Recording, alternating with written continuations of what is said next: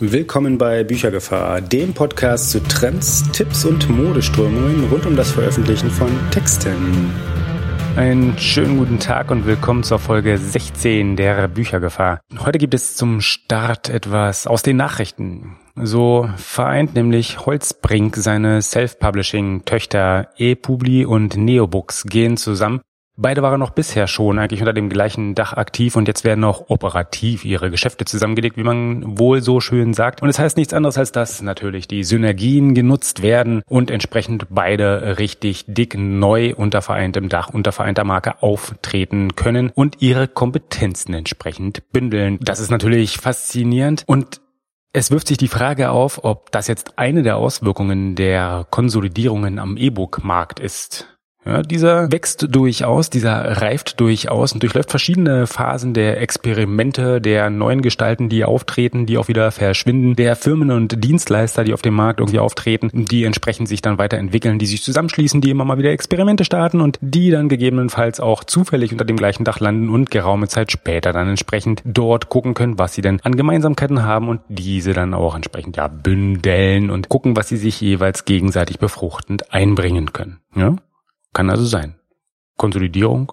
Warum eigentlich nicht? Eines zeigt diese Aktion auf jeden Fall, dass eben eine gewisse Reife in den Markt reinkommt, dass eine gewisse Reife in dem Bereich der elektronischen Veröffentlichungen und dem Geschehen drumherum mittlerweile schon erreicht ist. Ja, denn, denn wer erinnert sich noch daran an das Gejammere, das wir vor gar nicht allzu langer Zeit hatten, dass E-Books doch angeblich sehr auf dem absteigenden Ast sind und Print uns jetzt als alleiniges Mittel noch retten kann, Print wieder ganz groß rauskommt. Das war ja, vor so ein paar Monaten, das war auf jeden Fall in diesem Jahr und es wurde auch reichlich in den diversen sozialen Netzwerkkanälen geteilt. Aber mal ganz im Ernst. Sind wir ehrlich zu uns selbst, gucken wir auf unsere Historie und stellen fest, dass wir uns klassischerweise doch gern als Verein der Dichter und Denker sehen. Da sollte das doch wohl drin sein, dass wir wenigstens mal nachgucken, wer da eigentlich was genau und mit welcher Begründung behauptet.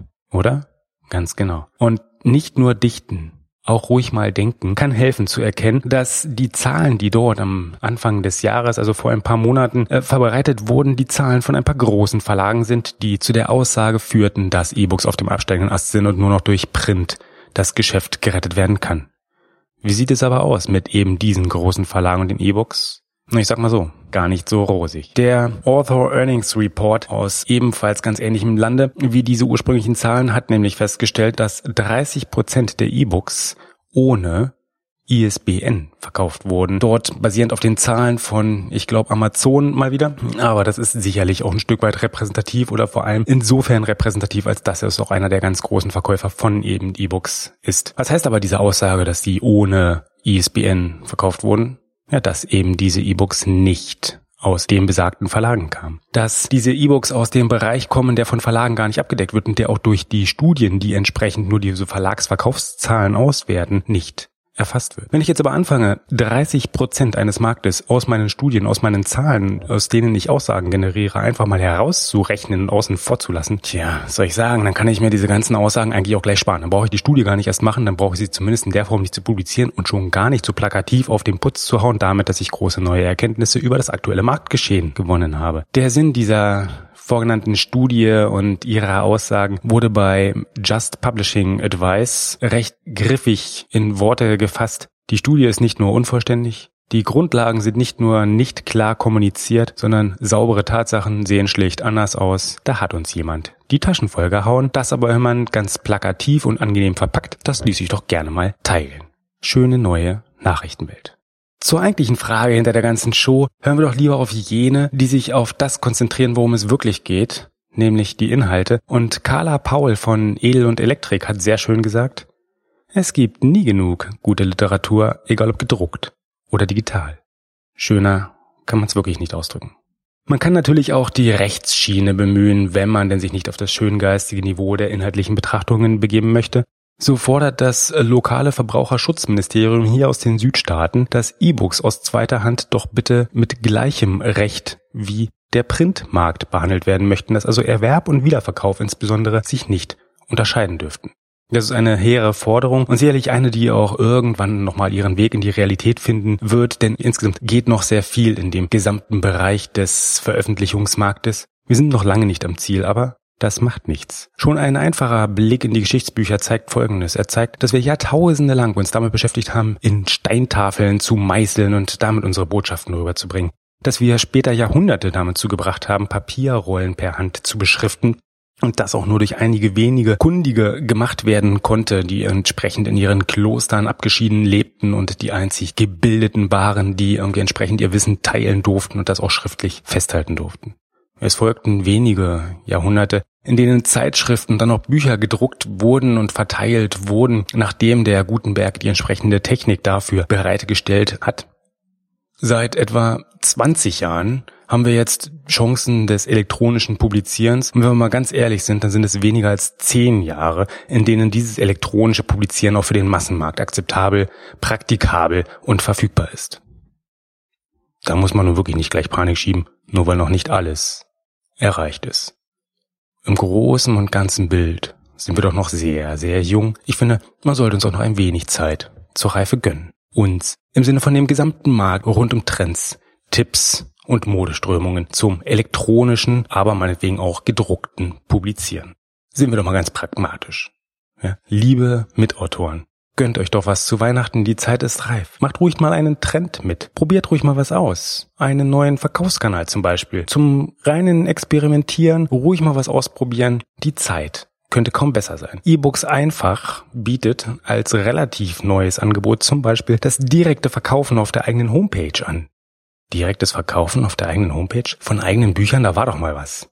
Ja, richtig. Auch vor ein paar Monaten. Genau genommen, zum Anfang des Jahres kam die europäische Mehrwertsteuervereinheitlichung. Mit ihr starben, ehrlich gesagt, viele Direktverkäufer, also viele Angebote des direkt auf einer Homepage Verkaufens. Was war da der Hintergrund? Der war eigentlich ein ganz positiver. Die Absicht war eigentlich eine ganz positive, nämlich diese Steuerschlupflöcher, die einige dann in Irland sich ansiedelnden Weltkonzerne, die elektronische Bücher international verkaufen, ausnutzen konnten und somit einen Vorteil entsprechend vor lokaleren Anbietern hatten, die sollten gestopft werden. Nur weil jemand in Irland, was waren das, drei Prozent Mehrwertsteuer abdrücken braucht, andere aber hier mit ihren entsprechenden 19% solide schlecht dargestellt wurden. Hm, so richtig schön war das ja nicht. Dem sollte begegnet werden. Die Absicht war gut.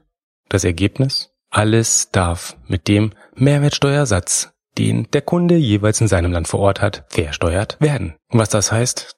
dass jeder, der auf seiner Homepage irgendetwas anbieten möchte, und sei das nur ein klitzekleines E-Book für vielleicht 99 Cent, für vielleicht 3 Euro, für vielleicht 5 Euro, meinetwegen auch für 10 Euro, dass der sich einen Kopf machen darf, in welchen der ganzen europäischen Länder, die wir hier rund um uns haben, gerade welcher konkrete Steuersatz greift, wo derjenige, der gerade kauft, herkommt, wie man das Ganze dann entsprechend jetzt handhaben kann, wie man auch die ganzen Unterschiede dann entsprechend handeln kann, wie man darauf eingehen kann, dass die Abrechnung jeweils verschieden läuft und möglicherweise darf man vielleicht noch drüber nachdenken, ob man in unterschiedlichen Ländern dann auch noch Mehrwertsteuererklärungen machen darf. Gut, ganz so schlimm war es dann doch nicht, aber einfach war die Lage nicht Sie war definitiv zu kompliziert für viele, die nur so nebenbei, nur so im kleinen Maßstab dieses Geschäft betrieben und das immerhin kann man jetzt mal wieder ändern. Man kann jetzt einfach mal probieren, was passiert, wenn man eben dieses Handling doch jemand anderem überlässt und nur diese kleine Drecksarbeit eben diesem übergibt, aber eigentlich den Kommunikationskanal zum Kunden immer noch selbst in der Hand hat und eben nicht abgibt an einen Zwischenhändler, an eine Plattform, die man selber nicht im Griff hat. Wenn man sich also diesen nicht komplett ausliefern möchte, wenn man ein kleines wenig Unabhängigkeit behalten möchte, wenn man einfach mal was ausprobieren möchte, dann bietet sich mit E-Books einfach eine ganz passable Plattform, mit der man das ruhig mal machen kann.